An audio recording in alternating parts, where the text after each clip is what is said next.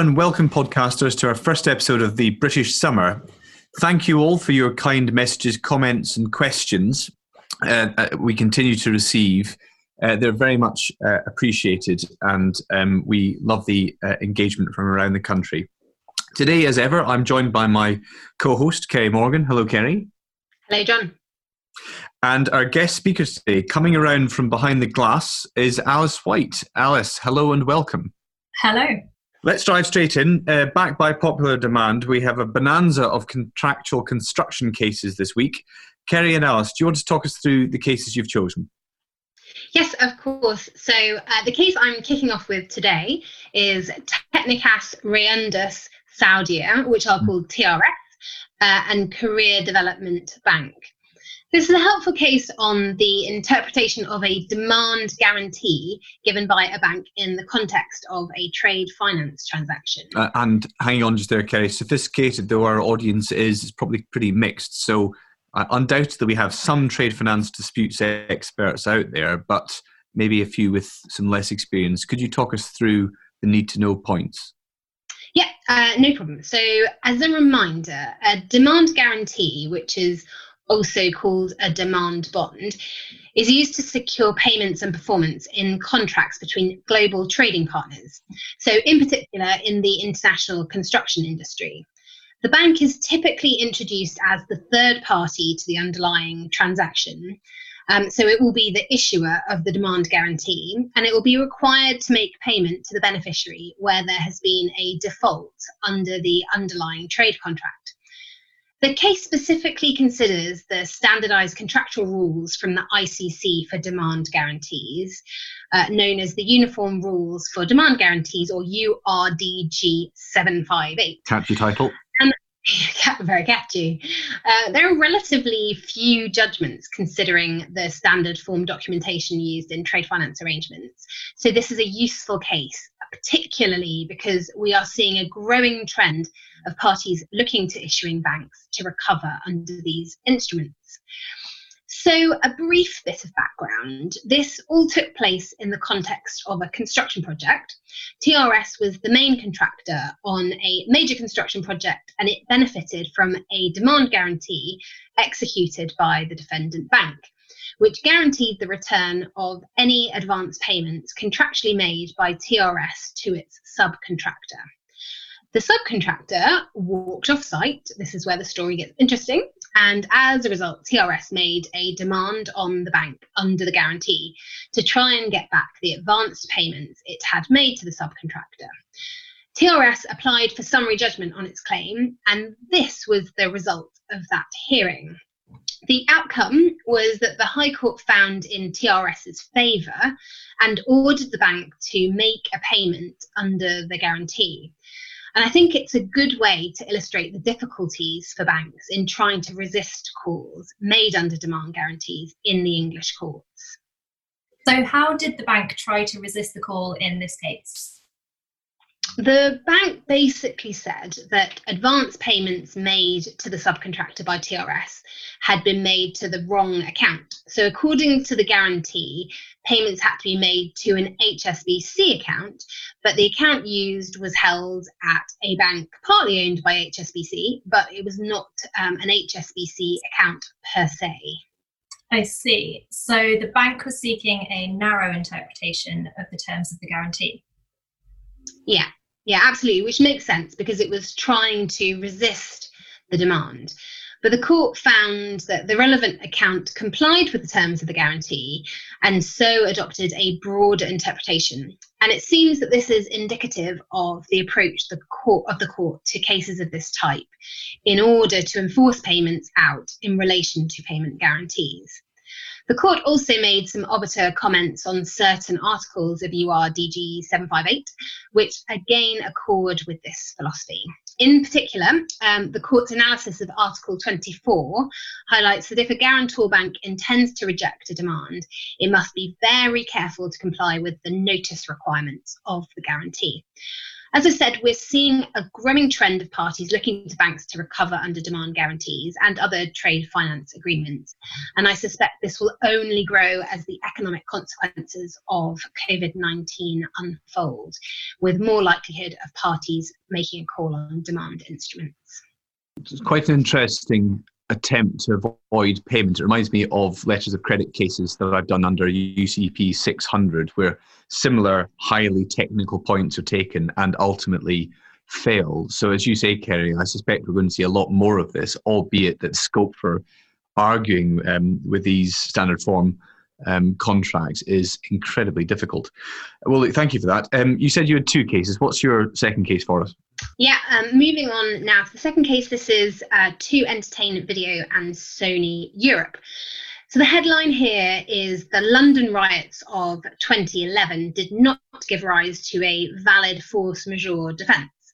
This decision arose in the context of claims for failing to secure a warehouse from break ins and arson attacks, where the defendant, Sony Europe, sought to rely on a force majeure clause as a defence. I can see ears pricking up around the podcaster community, Kerry. The timing of this case sounds very helpful in the context of COVID 19 in particular, uh, around force majeure clauses, which will be of very much of interest at the moment. Yeah, precisely. Um, undoubtedly, more parties will be turning to force majeure clauses when seeking to avoid contractual obligations because of the pandemic, either legitimately or to try and get out of a bad deal. Uh, and cases looking at force majeure clauses are not that common, so take note. Um, I certainly, every time I see any mention of force majeure or frustration in a case, uh, I deep dive straight into that case. Um, so, as we know, force majeure clauses are a contractual right. So, the precise scope of the clause will depend upon the wording of the contract. However, in general terms, a force majeure clause will uh, suspend the party's obligations, often with a right to terminate if the force majeure event continues for a set period of time. The usual trigger is an event beyond the reasonable control of the parties, which prevents, hinders, or delays performance. That's the kind of phraseology you need to be looking out for. Um, but force majeure clauses can be difficult to rely on, as illustrated by this decision, where the court found that the force majeure clause did not bite. The real sticking point was the foreseeability of the relevant event, even though the clause itself did not contain a reference to unforeseeability. And does an event need to be unforeseeable under force majeure? A good question. So there's no general requirement under English law that an event must be unforeseeable to give rise to a claim for force majeure relief. But having said that, the more an event is foreseeable, the more it may be possible to guard against it having an impact on contractual performance. So, failure to take steps to deal with the alleged force majeure event may be seen as the real cause of non performance. And this might be particularly relevant in the context of COVID 19 second wave litigation risk, so, although the decision is not radical from a legal perspective, I thought it was worth highlighting as an important reminder that contractual mechanisms such as force majeure clauses do have their limits. And do we have a blog post on this decision? We do indeed. There is a link in the show notes. Well, thank you, Kerry. And uh, podcasters, if any of you are particularly interested in force majeure, please let us know. And we, we might run a, a one off special in, into force majeure arguments we're seeing being made at the moment. Uh, okay, thank you, Kerry. Uh, turning to Alice now, I believe you've got a cautionary tale for us on notice provisions. That's right. Our third and final case on contractual construction is Towergate Financial Limited and Hopkinson. And as you say, John, this highlights some hazards in trying to comply with contractual notice provisions, um, specifically in the context of an indemnity claim. In this case, the claimant attempted to pursue an indemnity claim under an SPA and it gave notice within the contractual long stop date. However, in the language of the contract, notification was required as soon as possible and in any event prior to the long stop date, which in this case was seven years from signing the SPA. The court construed the clause as containing two separate conditions notification had to be given within the long stop date and it had to be as soon as possible. And it was this second element that threw a spanner in the works for the claimant. The High Court found that on the facts, it had not notified the defendants as soon as possible.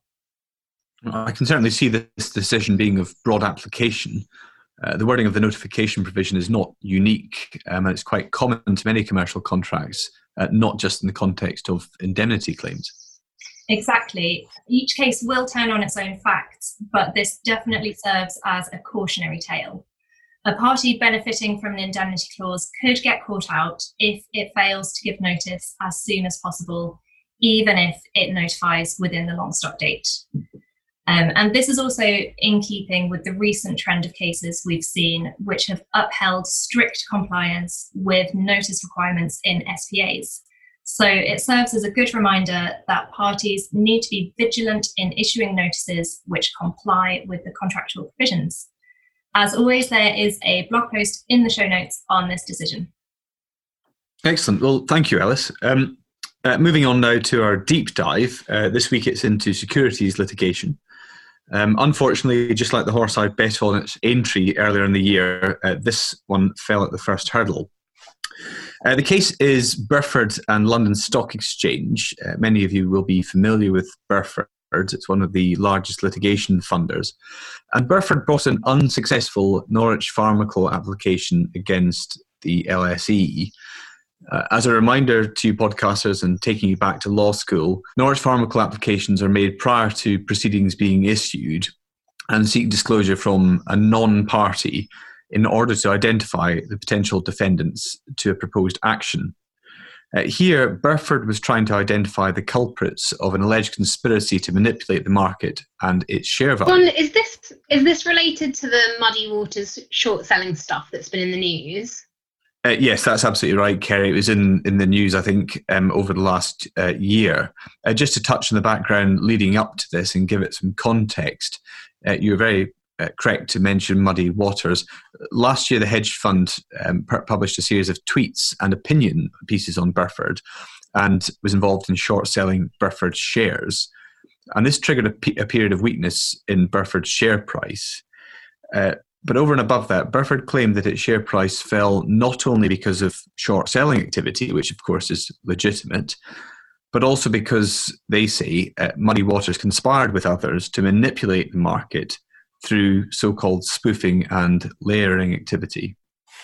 I see. So Burford was trying to get info from the LSE to work out who to bring claims against. Quite so. Uh, that's right. Burford was seeking the identity of all parties trading in its shares in the relevant period with a view to bringing claims against the alleged market manipulators for breach of the Market Abuse uh, Regulation, or MAR.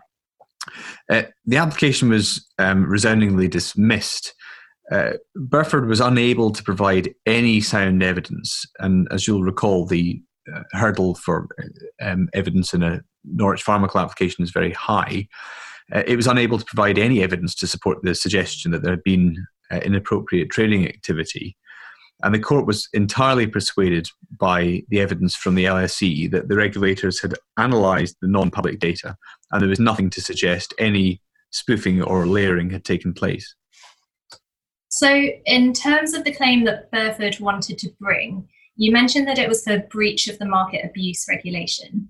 But how could that give rise to a private civil law claim by Burford against the alleged market manipulators? A very good question, Alice. Um, Burford had argued that the market manipulation was prohibited by the MAR, the Market Abuse Regulation, and was actionable by Burford as a Euro tort the obstacle for Burford was the issue of whether or not the market abuse regulation is directly actionable by issuers in their position. They relied on uh, the European Court of Justice's decision in, and I'll mispronounce this, Munoz, uh, where uh, EC regulations were found to be directly actionable as a civil claim. Although that particular case concerned European quality standards for fruit and vegetables, and I think it was a civil claim uh, by a, a, grape trader against a, com- a competitor, you can see uh, the analogy that Burford were trying to run. In, any event, the court rejected the argument based on uh, the Munoz decision, uh, and that was because the English court has previously considered the specific question of whether EU rules on market manipulation are directly actionable. Uh, that was in the case of Hall and Cable and Wireless. where it was held that there was no personal right of action in tort for alleged market manipulation. And although that case considered the predecessor to the market abuse regulation rather than the regulation itself, the court in Burford said it made no material difference.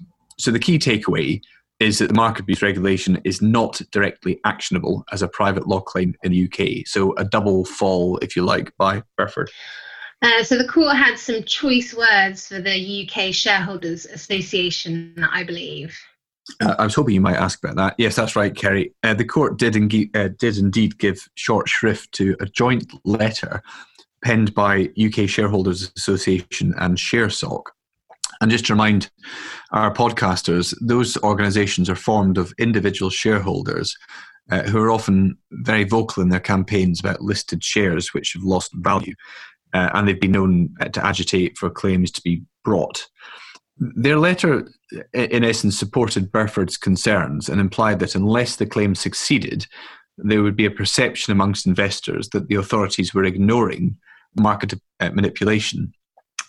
Uh, the court was quite critical of the letter, uh, stating, and this is a quote the thought that the court could and should be trusted to assess the case for itself, independently and impartially, appears not to have occurred to the authors. Uh, so, as you say, roundly rejected. Yeah, the court pulling their punches there. And I, I presume we have a blog post on this decision, John? Uh, yes, as ever. Uh, there's a link uh, to the decision in the show notes. Okay, um, on to our final section of this week. Alice, I think you've got a, an update on legislation for us. That's right. The government published the Corporate Insolvency and Governance Bill recently, which contains some far reaching proposals for insolvency reform. From a banking perspective, there are two aspects to mention that are particularly interesting. Firstly, the bill will introduce a new prohibition against ipso facto clauses, which are clauses that terminate a contract on insolvency. And this will no doubt be extremely important in a COVID 19 context. But interestingly, the prohibition does not apply to finance documents. So it will still be possible to terminate finance documents as a result of an insolvency event if there is an express termination provision to that effect. Secondly, the bill introduces a debtor in possession insolvency procedure for the first time in English law. This appears to grant super priority to certain pre moratorium unsecured debts so that they rank above certain secured debts. So, from the bank's perspective on that point, what, what would you say is the key takeaway? Well, the key point to note is that these changes could upset the delicate balance between debtors and creditors under UK insolvency law, and potentially the balance between secured and unsecured financial creditors. And the combination of both of these aspects means that a bank may be able to get a real benefit from accelerating debt on the basis of an event of default, for example, financial distress or an insolvency trigger. But this seems to have been an unintended consequence of the draft legislation. Um, there is a link in the show notes to our recent blog post on this, looking at the key point for banks. Um, but we will keep an eye on the progress of the bill and keep you updated. Well, thank you, Alice. Um, plenty in there to digest and very relevant uh, indeed. Well, there we have it, podcasters. Another busy month uh, in the High Court uh, with some uh, key decisions for us all to digest, some of which are likely to be of direct interest um, in the current context dealing with COVID. Uh, as ever, um, please feel free to get in touch with any suggestions or requests or comments. They've been uh, great over the last couple of months. Uh, thank you um, from me to our guest speaker, Alice. Uh, very clear and insightful. So thank you. And uh, to my co host, Kerry Morgan. Thank you very much, Kerry. And um, to my podcasters, looking forward to seeing you again soon. All the best.